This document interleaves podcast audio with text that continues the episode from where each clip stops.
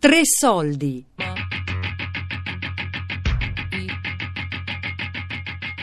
Grândola Vila Morena, Portogallo, la rivoluzione dei Garofani del 1974, di Marcello Anselmo.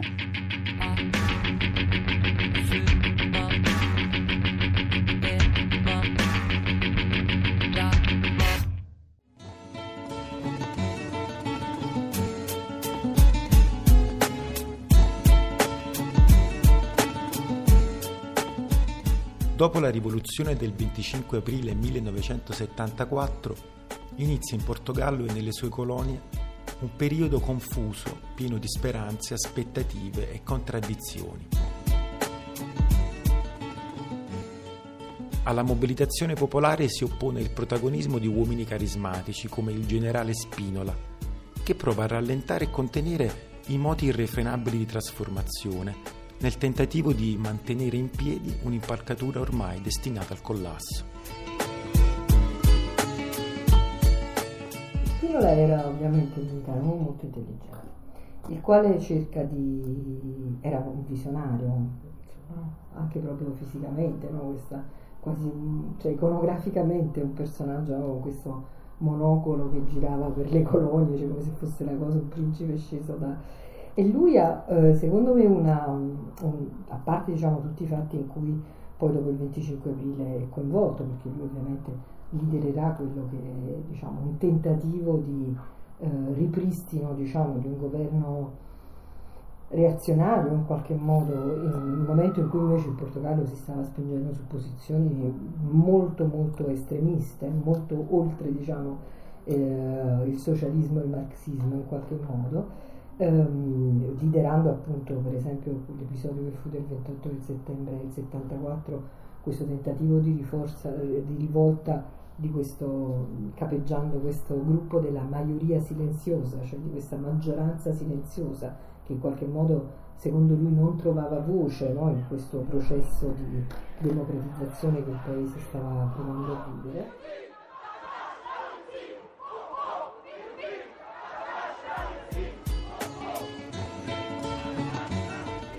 La poetessa e scrittrice Ana Luisa Amaral. Foram as primeiras eleições em 1974, penso eu ainda. Quando ci furono le prime elezioni nel 1974, scrissi una poesia sul voto, su cosa voleva dire votare per la prima volta, ma che non ho mai pubblicato perché è una brutta poesia, non vale niente. È quasi una poesia neorealista, datata, troppo ispirata. Ma io mi ricordo delle file immense per votare. Aspettai molto tempo per farlo e tutti dicevano che c'erano minacce di bombe, che ci sarebbero stati attentati. È proibito, portanto, tinha começado a entrar em vigor a proibição das pessoas andarem descalças. Portogallo era un paese 70. Nel 74 entrò in vigore una legge che proibiva alle persone di andare scalze. Fino al 74, se io uscivo dal Portogallo, mio padre doveva autorizzare me e mia madre. Lei come moglie, io come figlia. Era questo il paese dove si viveva. Quando oggi si dice prima la scuola era un'altra cosa, in realtà non si considera che solo in pochi potevano farlo. Quando sostenni gli esami di ammissione al liceo eravamo solo in 2 ragazzi a fare le prove, in una classe di 28 alunni. E allora chi andava alle superiori? Chi andava all'università? Nonostante tutto si è democratizzata l'educazione, non solo. Chi è che ia para o liceu? E poi chi è che ia para a facoltà? Con tutti, pro migliore e pro pior, democratizzò-se l'educazione. Proclama della Giunta di Salvezza Nazionale. In obbedienza al mandato che le è appena stato affidato dalle forze armate, in seguito al trionfo del movimento tempestivamente portato a termine per la sopravvivenza della nazione e per il benessere del popolo portoghese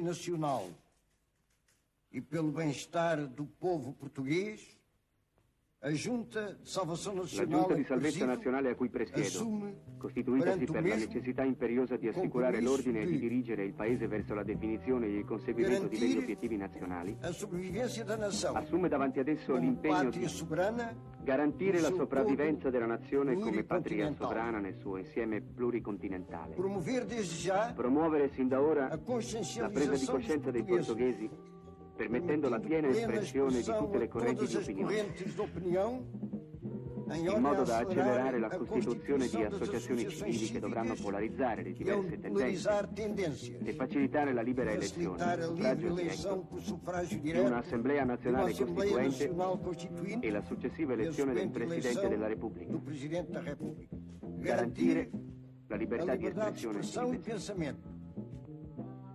Spinola è una figura importante perché la pubblicazione di questo suo libro, Portogallo Futuro, è un tentativo, diciamo, di risolvere. Anche lui aveva capito che la questione coloniale era una questione chiave, e che però lui immaginava, diciamo, una soluzione un po' tipo Commonwealth britannico, cioè che in qualche modo l'antica metropoli continuava a esercitare un po' una funzione, come dire, di grande mamma di questi territori. C'è un momento molto interessante di transizione, tra il 25 aprile e luglio e poi settembre-ottobre dello stesso anno. Sono alcuni mesi, 4-5 mesi, in cui la questione è abbastanza complicata, nel senso che la necessità di finire la guerra è chiaramente alla base del 25 aprile, insomma è uno degli elementi scatenanti del 25 aprile.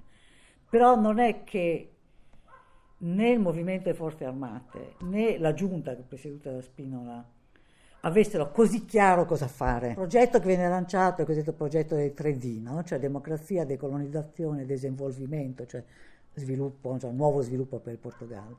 Però in realtà ci sono idee molto confuse su cosa fare con l'Africa e ci sono delle divergenze molto forti tra Spinola e alcuni gruppi del movimento delle forze armate più radicali, più di sinistra, su come arrivarci, quale modalità, quale transizione, con chi. Per esempio, alcuni dei punti sono: il Portogallo deve continuare ad avere un qualche tipo di autorità, con una forma federale, con una forma, vabbè, magari un po' indiretta, eccetera, ma insomma, cioè qualcosa di, sicuramente di meno dell'indipendenza, come dice Spinola in fondo anche nel suo libro. Oppure cosa ne sono i tempi di questa modalità? C'è bisogno di fare un referendum, c'è bisogno di fare delle elezioni per capire. Per esempio, uno dei grandi nodi è il riconoscimento o meno del movimento di liberazione. Questo elemento è molto confuso, ci sono molte divergenze e anche idee abbastanza poco chiare in quel momento. E nel momento del grande scontro, poi dei mesi successivi dentro a Portogallo, non è probabilmente l'Africa la cosa più importante, no? Cioè nella resa dei conti interni. Però c'è una cosa interessante, perché l'Africa diventa il terreno di scontro, però. Cioè su cui si cristallizzano le posizioni tra la posizione più conservatrice di uno come Spinola, no? Fino a ottobre, e i più radicali. Ci diventa l'occasione dello scontro.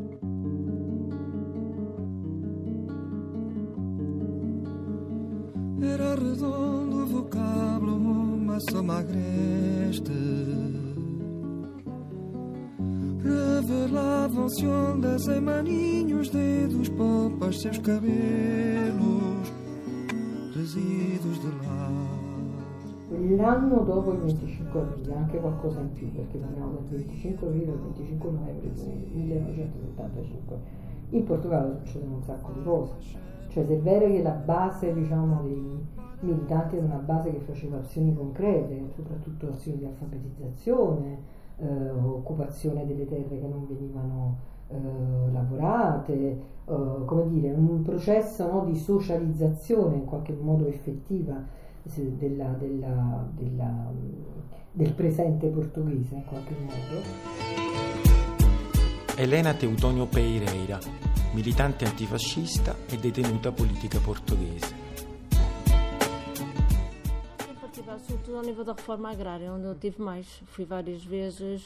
Ho partecipato soprattutto ai gruppi della riforma agraria. Sono stata varie volte in campagne che erano state occupate dai lavoratori.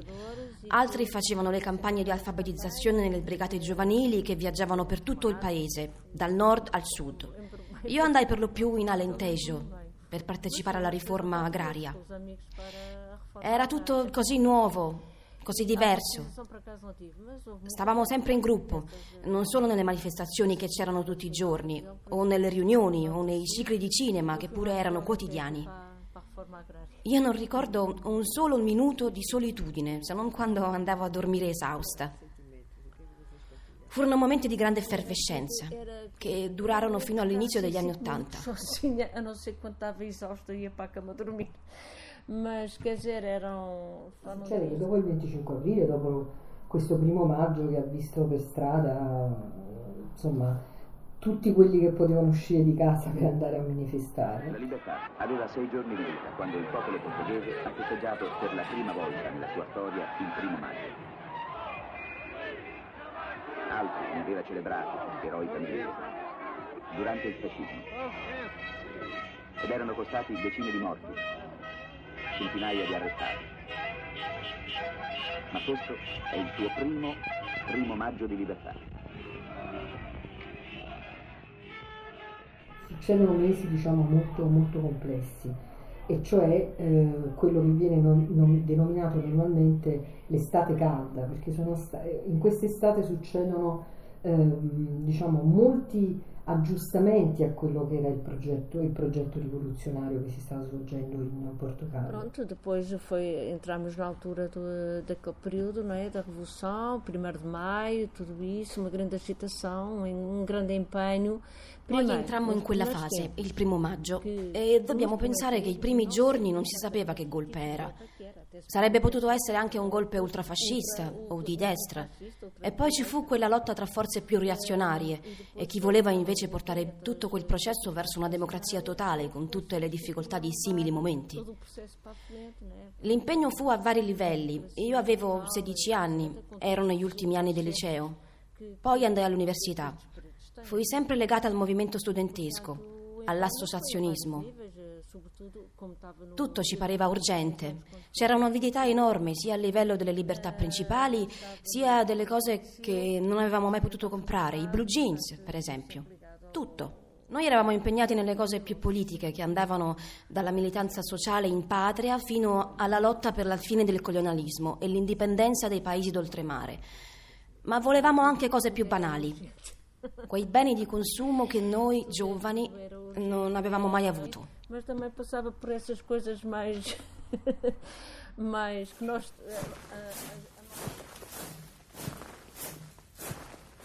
fondamentalmente, ovviamente, dei confronti molto aperti tra appunto le forze progressiste e invece le forze che cercavano in qualche modo di ritornare indietro, che culminano con questo tentativo di Spinola del 28 settembre di riportare nel nome di una maggioranza silenziosa il Portogallo in fondo al tempo di prima.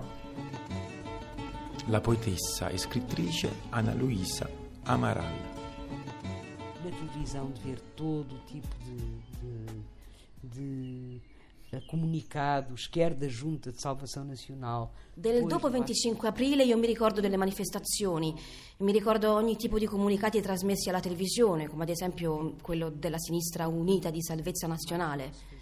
Mi ricordo di un uomo, un poeta, Antonio Ramos Rosa, con una poesia, "Che altro posso fare se un uomo agita le braccia", che si riferiva al leader Vasco Gonçalves. Mi ricordo del dialogo, del paese diviso in due. Sembrava che una linea dividesse completamente il popolo, o si era di sinistra o di destra, non c'erano mezzi termini. Ed essere di sinistra voleva dire una cosa, e di destra radicalmente un'altra. Mi ricordo delle discussioni violentissime, degli spinelli che giravano nei bar. Io pensavo che per la mia tendenza alla dipendenza era molto pericoloso. Mi ricordo di una mia grande amica che era solita distribuire i giornali della sinistra socialista e la gente le sputava addosso. Mi ricordo che in quell'anno nessuno mise piede nelle università. Mi ricordo del servizio civile, che era soprattutto alfabetizzazione. Io andavo nei paesi rurali, le persone reagivano bene, ma c'era anche gente che reagiva male. Grândola Vila Morena, terra da fraternidade. O povo è quem mais ordena dentro di ti, o cidade. Grândola Vila Morena, terra da fraternidade, o povo é quem mais ordena dentro de ti, a cidade.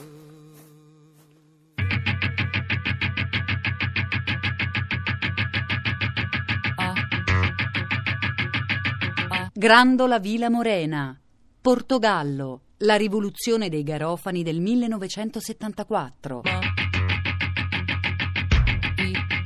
Di Marcello Anselmo. A cura di Elisabetta Parisi con Daria Corrias e Lorenzo Pavolini. Podcast su radio3.rai.it.